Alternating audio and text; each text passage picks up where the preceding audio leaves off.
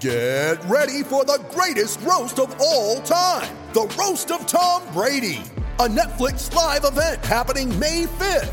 Hosted by Kevin Hart, the seven time world champion gets his cleats held to the fire by famous friends and frenemies on an unforgettable night where everything is fair game.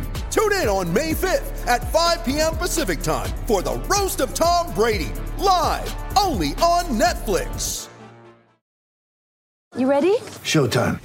On May 3rd, summer starts with The Fall Guy. Let's do it later. Let's drink a spicy margarita. Make some bad decisions. Yes. Audiences are falling in love with the most entertaining film of the year. Fall guy. Fall Guy. Fall guy. That's what the poster said. See Ryan Gosling and Emily Blunt in the movie critics say exists to make you happy. Trying to make it out? Nope. Because I don't either. It's not what I'm into right now. What are you into? Talking. Yeah. The Fall Guy. Only in theaters May 3rd. Rated PG-13. Esto es La Fantasmagórica, un podcast con el fantasma Nacho Suárez, exclusivo de Footbox. ¿Qué tal amigos de Footbox? Los saluda Nacho Suárez, el mismísimo fantasma. Qué bueno que nos acompañen en otra edición de La Fantasmagórica, que como bien saben tiene nuevos capítulos los lunes, los miércoles, los viernes. Y generalmente las historias que contamos aquí pues son intemporales, así es que eh, si usted quiere echarle un vistazo a lo que hemos escrito, lo, lo que hemos hablado antes, hemos hablado de fútbol en tiempos de narcos, las mentiras de Jorge Vergara, el futuro de Chivas, cuando aparezca Angélica Fuentes, en fin, de muchos, muchos temas que son intemporales, así es que usted los puede reproducir en el momento que usted quiere y seguramente le van a entretener. Hoy vamos a hablar de un tema que es muy recurrente, lamentablemente, en el fútbol actual y que antes se presentaba más. Eh, son los casos de futbolistas que como los eh, boxeadores, campeones mundiales, después de ganar fortunas, de tener miles y millones de amigos, se quedan sin amigos y en la miseria, por ahí dando tumbos, arrumbados cuando no terminan trágicamente. Y es que la vida del futbolista es corta. Se puede ganar mucho dinero, claro, y un chingo de dinero. No son la mayoría, pero, pero se gana muchísimo dinero. Pero también se corren muchos riesgos. El jugador hoy en día, así, ganando cantidades estratosféricas, debe ser inteligente, rodearse de gente, gente ética, responsable, no ladrona, que les cuide su futuro, porque necesitan ahorrar para invertir cuando los tiempos difíciles lleguen. Cuando esos grandes sueldos ya desaparezcan, ya no van a ganar esas millonadas. Hoy, aunque usted no lo crea, en la Liga de Expansión hay sueldos de 100 mil pesos mensuales. 100 mil pesos mensuales. Créame que muchos profesionistas con maestría o doctorados no los ganan en nuestro país hoy. Mi padre eh, siempre decía y decía bien, el dinero que se gana fácil, fácil se va. Y el ejemplo son muchísimos, muchísimos futbolistas. Esta, esta pandemia debe también dejar esos beneficios a muchos de estos jugadores que ganan, que ganan fortunas. Hoy, hoy contaré a manera de anécdota algo que retrata lo que deben hacer estos jóvenes que empiezan en el fútbol y que deben de cuidar su futuro. Hoy voy a contar algo, algunas anécdotas, historias no tan agradables que vivió este jugador brasileño que se llamaba, que se llama Danilo Verón, pero al que todo mundo lo conocía como Danilinho.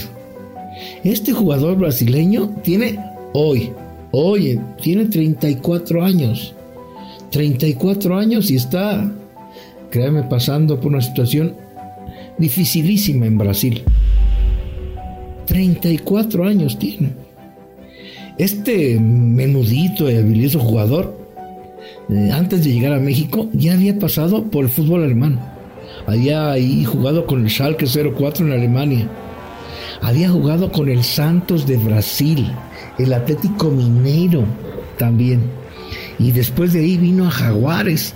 Ahí tuvo una gran, gran temporada que le permitió llegar a Tigres en el 2011. Ahí, ahí con Tigres, fue campeón y firmó el mejor contrato de su carrera. En, aquel tiempo, estoy hablando en el 2011, Daniliño cobraba 950 mil pesos mensuales en aquel tiempo. Poquito menos del millón, libre de impuestos, libre de impuestos. En aquel tiempo, a los tigres, como era recurrente, no se les pagaba quincena a quincena, se les pagaba mensualmente. Los días 30 de cada mes se les depositaba. Y cada día 30, cada día 30 del mes eh, venía, pero siempre la llamada de, de Daniliño, diciendo, oiga, yo creo que me imagino que era con, eh, con algunos de los directivos del, eh, equipo, Palomino, a, a Garza, alguno de ellos, y, siempre muy temprano, los días 30, hablaba don Dani temprano. Oh, oiga, licenciado, ¿usted cree que ya esté el, depósito? Eh, y siempre le decía, no, pues tranquilo, oye, Daniliño, seguramente los pagos siempre están eh, referenciados y después de la una checas ahí en tu en tu cuenta, ya debe estar, están programadas, checa después de la una.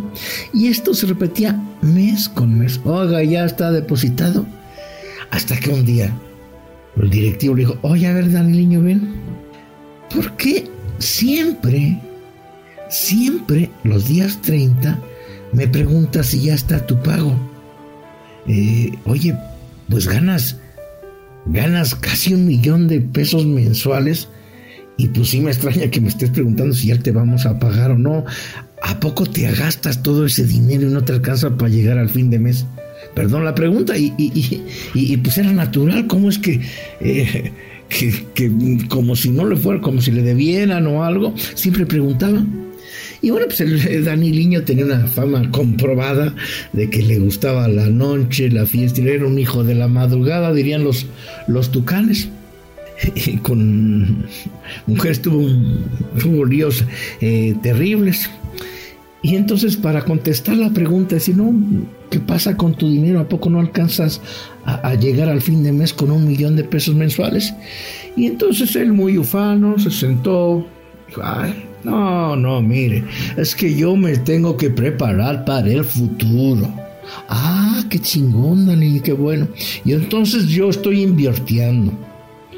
Oye, pues si no es indiscreción, pues ¿en qué estás invirtiendo, Daniliño?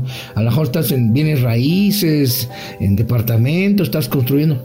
No, no, no. Daniliño que cruzó la pierna, se rió como si nada, este pobre güey. No, no, no, mire.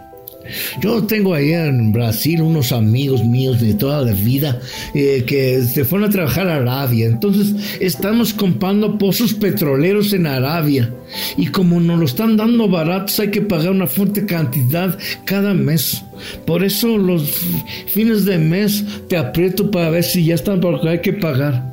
Hombre, dirigente que se quedó, güey, ¿qué me está diciendo Dani Niño? No mames. Daniliño, ¿estás comprando pozos petroleros? Sí, sí, sí, con eso ya después me voy a retirar, a lo mejor compro un equipo, a lo mejor te compro hasta tigres. No, no, el directivo se espantó. Dijo, oye, mira, Daniliño, ¿por qué no me enseñas ese, ese contrato que tienes con tus amigos de los, eh, de los pozos petroleros y le decimos aquí a Palomino que, pues que te lo revisen porque eso, eso parece una estafa. Hombre, el jugador dijo, eh, ¿tú crees que yo soy pendejo? Porque además de tontos, son soberbios. Y entonces se indignó. Quedó a hacerlo después, ¿saben cuándo apareció? Pues no. Bueno, pues no se necesita ser vidente para imaginar lo que sucedió. Los pozos petroleros jamás existieron. Esos amigos y esos licenciados eh, le desaparecí, con los que mes con mes les, eh, les depositaba casi 800 mil 800 mil pesos. Él decía que se quedaba con 150 mil pesos para, para sobrevivir. Desaparecieron. Su futuro, su plan de retiro, se fue a la chingada por exceso de confianza. Y hay que decirlo así, bien, por ignorancia. Después tuvo muchísimos otros problemas. Salió de Tigres, se fue a Querétaro para ser un cómplice de la vida nocturna de Ronaldinho. Ahí, ahí hay una anécdota que retrata a veces lamentablemente la, la ignorancia de, de algunos jugadores. Cuando estaba en Querétaro, iba mucho a este restaurante Angus, donde pues lo cerraban prácticamente entre él y Ronaldinho y todos ahí se gastaban un, un platal. A una de las hostes que estaba ahí lo demandó por paternidad porque salió embarazada. Entonces, bueno, pues empezaron pues, los abogados a tocar a las puertas del club, a buscar a los directivos del Querétaro, creo que estaba ya el Calaco o, alguien de, de, Querétaro, lo iban a demandar. Entonces llegó un abogado, habló con el directivo de Querétaro, dijo, oye, pues vamos a demandar a, Dani Liño, pues por este, por, por, paternidad, por pensión alimenticia, porque embarazó a una chica y pues no le cumple y no le da pensión alimenticia. y entonces el directivo se le secó a, a, Dani Liño y le dijo, oye, Dani Liño, tienes una demanda por, por pensión alimenticia y por patria potestad, este, te van a demandar, dime la verdad, ¿qué pasó? Para saber cómo te podemos ayudar o no dice, oh, pero ¿cómo va a ser eh, mi hijo mío? Yo solamente tuve relaciones sexuales una sola vez con esa mesera. ¿Cómo va a ser mi hijo? Increíble, dijo, pensando que como nada más había tenido relaciones una vez, no iba a tener problemas. En fin, hoy la historia de, de Daniliño está en Brasil, prácticamente huesea, tiene 34 años. Su futuro es muy incierto. Se la pasa hueseando donde gana algunos, algunos dolaritos por, por jugar cada fin de semana. Y las siguientes se la pasa bebiendo. Hace poco fue, bueno, hace poco, hace algunos meses, se hizo famoso cuando en sus redes, en Instagram, si no mal recuerdo, habló, habló del Tuca, de Ferretti y de sus excesos y no tuvo el menor empacho de decir que él llegaba a jugar pero Óigalo, escúchelo. Yo soy chingón. Como ustedes dicen, yo soy chingón. Porque yo dije, Pedro, yo llegué a las once y media de la noche para jugar en el sábado, llegué en el viernes. Pedro. ¿Y salimos campeón o no? ¿Qué corriste dentro de la cancha? Yo. Que chinga su madre tuca. Grábame. Essa é bueno para você sepa. E nós não fomos campeão no Atlético Mineiro em 2012, mesma coisa, porque tu, ou o Cuca, cobrava dinheiro do Berola e do Guilherme.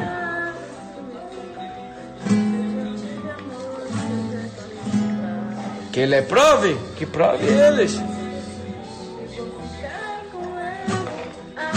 Aquí le digo que tengo que decir a usted, ya párate de mamada. Párate de mamada.